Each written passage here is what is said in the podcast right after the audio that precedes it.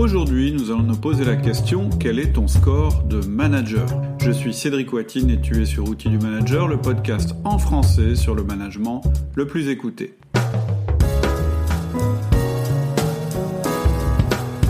Je te propose trois parties. La première partie, ça sera le système personnel du manager. La deuxième partie, la composition du système. Et la troisième partie, le test score du manager. Le système personnel du manager. Alors, je vais te donner une phrase que je voudrais que tu assimiles parce qu'elle est très importante. C'est même le fondement d'outils du manager, celui du livre et de tout ce qui en a découlé chez outils du manager. Alors voilà la phrase. Bien manager, ce n'est pas être doué avec les gens, c'est créer le bon système de management et passer à l'action. Je répète parce qu'elle est importante. Bien manager, ce n'est pas être doué avec les gens, c'est créer le bon système de management et passer à l'action. En effet, je pense que c'est en te composant le bon système de management que tu vas devenir un bon manager. C'est en créant un système composé d'outils efficaces et qui te correspondent. Et ce système de management, je pense que c'est le système le plus important dans une entreprise. C'est celui qui est à l'origine de tous les autres systèmes. On a des systèmes de comptabilité, des systèmes de finance, des systèmes pour la vente, des systèmes pour la logistique. Et pourtant, on oublie souvent d'avoir un système de management, alors que ce système de management, c'est celui qui va créer tous les autres. Il n'est donc pas question qu'il soit le plus flou et qu'il soit le moins bien compris. C'est en partant de ce constat que j'ai créé Outils du Manager, pour m'adresser aux managers qui ont compris ça et qui ont envie de créer à leur échelle ce système qui va leur permettre de se développer tout en développant leur équipe. Donc chez Outils du Manager, je m'adresse aux managers qui ont compris que le meilleur investissement, c'était celui qu'ils devaient faire sur eux-mêmes. C'est cet investissement personnel qui va leur apporter immédiatement, en améliorant tout de suite les relations avec leur équipe, mais aussi qui va leur apporter à long terme, parce qu'il deviendra leur système de management, celui qui va les suivre toute leur carrière. Et le plus beau, c'est que ça fonctionne quel que soit le niveau hiérarchique du manager, que ce soit une personne qui gère une personne ou une personne qui gère 30 000 personnes, il suffit que ce système soit à la fois fondé sur les basiques de la relation humaine et qui soit évolutif. Et bien sûr, il ne suffit pas de comprendre, d'apprendre et de créer ce système. Il faut aussi passer à l'action, c'est-à-dire mettre en œuvre. C'est pour ça que mes podcasts sont ici pour te sensibiliser aux outils et aux concepts, mais que rien ne vaut une formation pour, comme son nom l'indique, passer à l'action. Alors le passage à l'action, c'est important. C'est le fondement de toutes mes formations. Et pourquoi c'est le fondement de toutes mes formations? Eh bien, il y a deux raisons principales.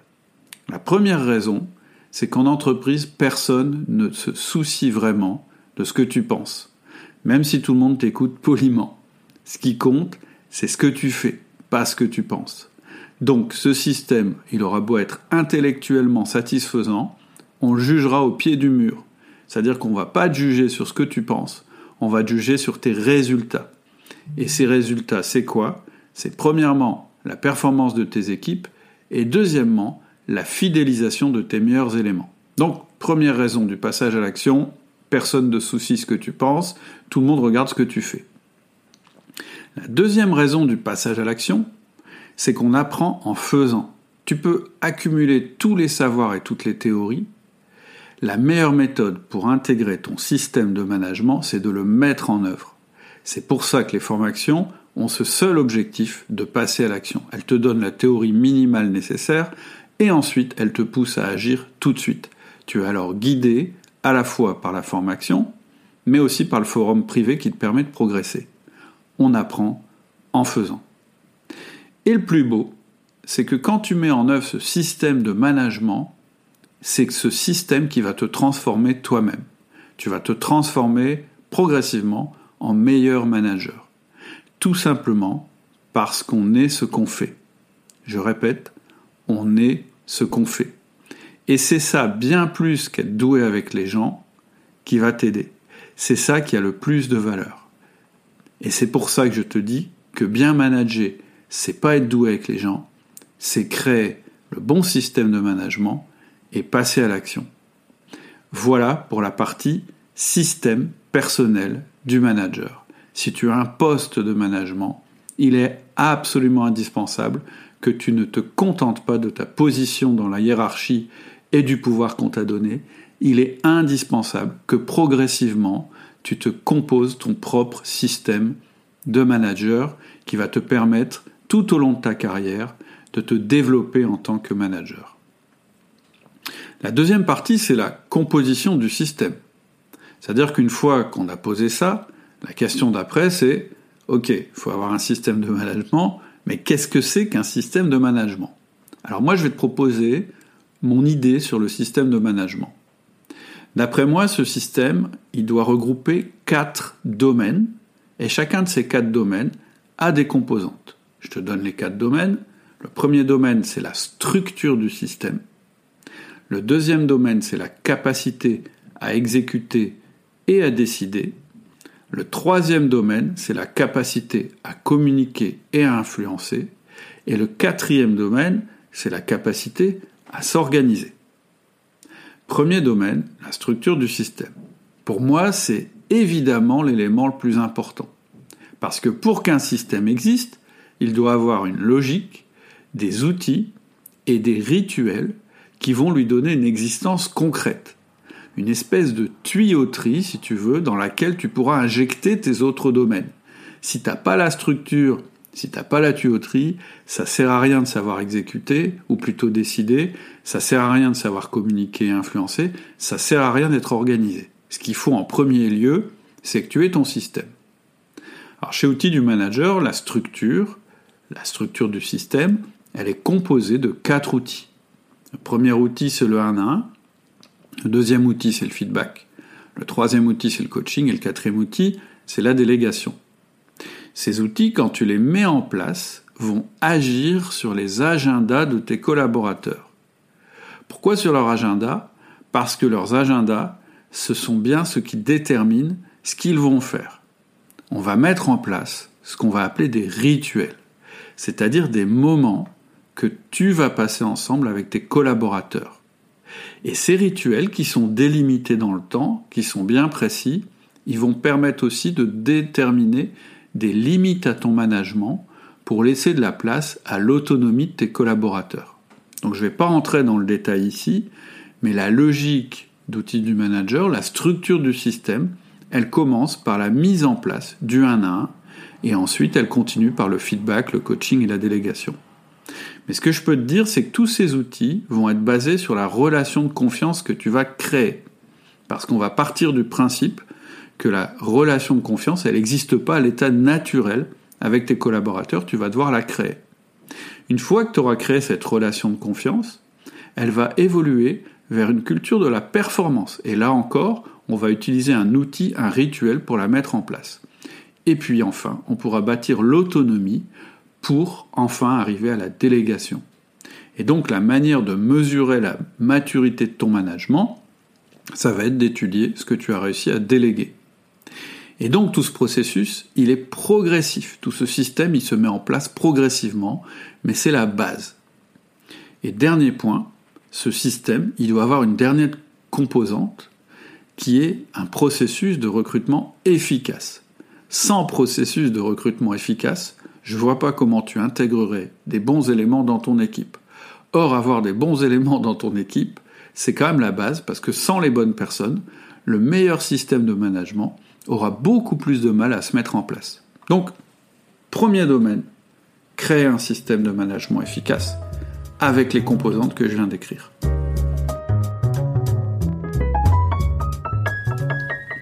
Vient ensuite le système que tu vas utiliser pour décider et surtout pour exécuter. Et la première composante de ce deuxième domaine, ce sont tes objectifs, c'est-à-dire la manière dont tu vas déterminer les objectifs et surtout comment tu vas les animer. En effet, avoir un bon système de management mais pas avoir d'objectifs, ce serait un peu comme si tu avais une voiture avec un beau moteur, un bon châssis, des bons freins, mais pas de volant. Je pense que tu n'irais pas où tu as envie d'aller avec ce genre de voiture. Ces objectifs, bien sûr, ils doivent être relayés par des tableaux et des indicateurs pour renseigner tes collaborateurs et leur permettre de se repérer et de passer à l'action. Donc la deuxième composante de ton système de décision et d'exécution, c'est ton système d'information.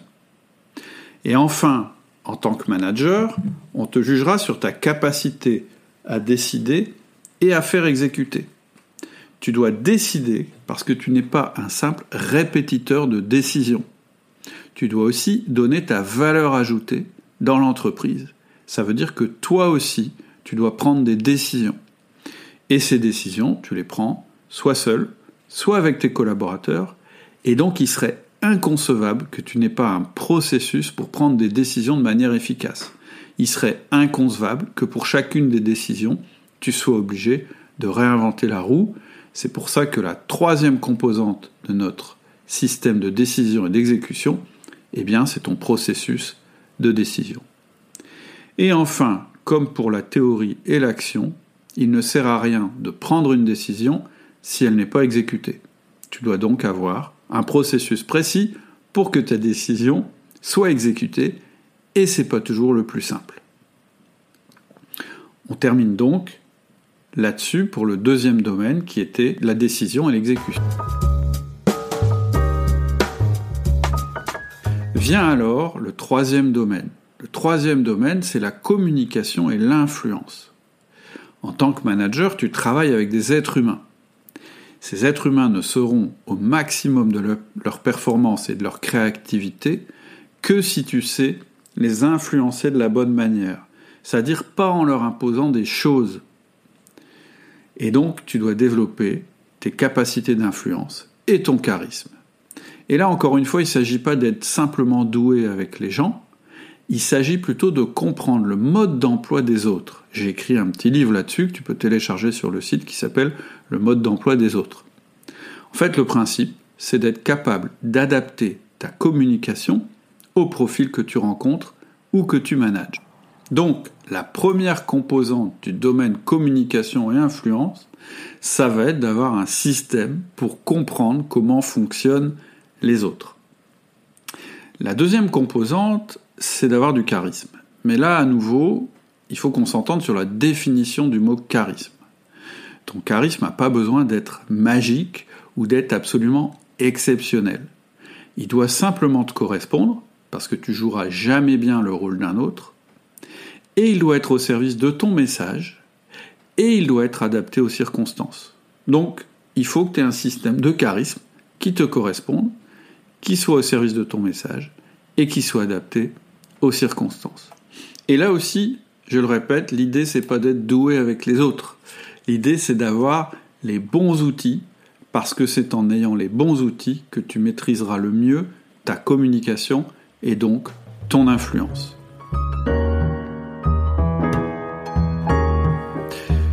Quatrième domaine et le dernier domaine, c'est celui de l'organisation personnelle. Il est indispensable en tant que manager que tu sois capable de structurer ton temps pour mettre en œuvre ton système.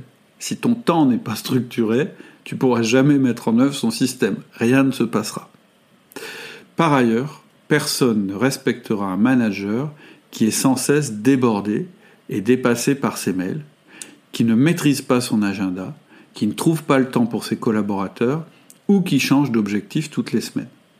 Et donc les deux composantes du système d'organisation, eh ben, c'est tout simplement la capacité à s'organiser personnellement, première composante, et deuxième composante, la capacité à tenir ses objectifs. Donc, je récapitule avant de passer à la suite. Un bon manager, c'est pas quelqu'un qui est doué avec les gens. C'est quelqu'un qui a su développer un bon système de management. Un bon système de management a quatre domaines. 1. Les rituels et la structure. 2. La capacité à décider et à exécuter. 3. La capacité à communiquer et à influencer. 4. La capacité à s'organiser. Créer un système avec des rituels, en quoi ça consiste? Ça consiste à simplement déjà avoir un système de management avec des outils précis, à développer une relation de confiance, à agir sur les performances, à coacher ses collaborateurs et déléguer efficacement. C'est aussi avoir un processus de recrutement efficace. Le deuxième domaine, celui de la décision et de l'exécution, il est composé de la composante déterminer et animer ses objectifs, de la capacité à développer un système d'information au service de son management, et enfin de savoir décider et surtout faire exécuter ses décisions. Le troisième domaine, c'est celui de la communication et de l'influence. Et donc, pour être communicant et influent, il faut comprendre le mode d'emploi des autres. Il faut savoir comment les influencer en modifiant notre communication. Et il faut savoir développer un charisme efficace. Le quatrième domaine, c'est l'organisation personnelle. Et dans ce domaine, il y a deux composantes primordiales. La première, bah, c'est ton système d'organisation personnelle qui doit te permettre de maîtriser tes mails, tes tâches et ton agenda. Et la deuxième, c'est ton système de tenue de tes objectifs, c'est-à-dire comment tu fais progresser sans cesse vers tes objectifs. Voilà, selon moi, le bon système, celui qui te permettra d'être un bon manager. Et c'est en faisant ce constat, en faisant ce, je dirais, en composant ce système, que j'ai décidé de créer un test qui permet d'évaluer un manager. Et c'est ce test-là que je te propose.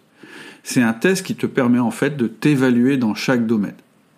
J'ai donc réparti les quatre domaines sur 100 points.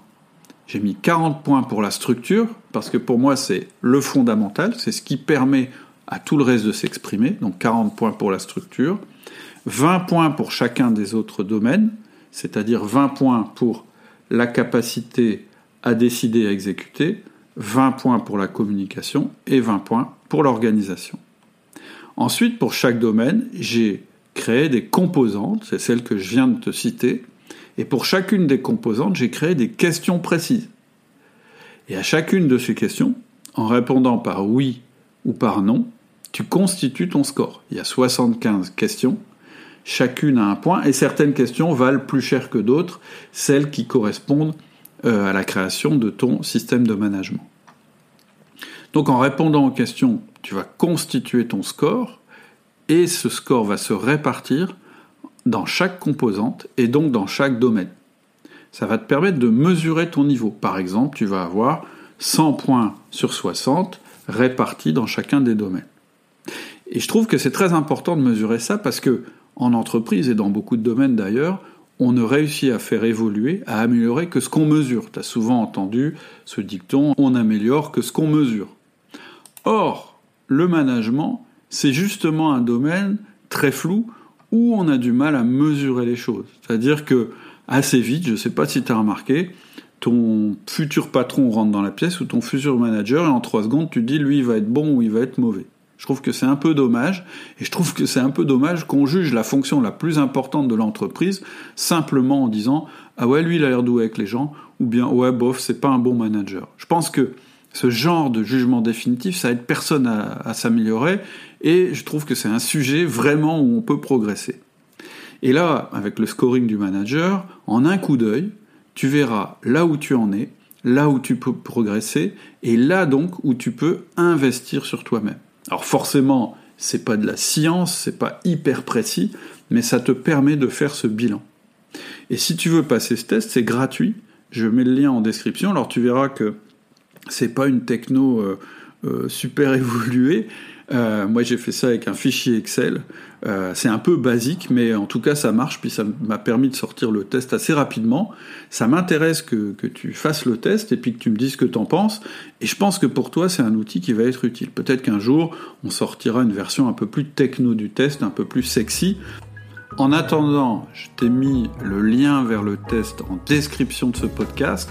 Et si jamais tu trouves pas le lien, tu peux aller sur le site www.outildumanager.com, tu choisis le menu formation et tu verras que le test scoring est proposé gratuitement dans le menu formation.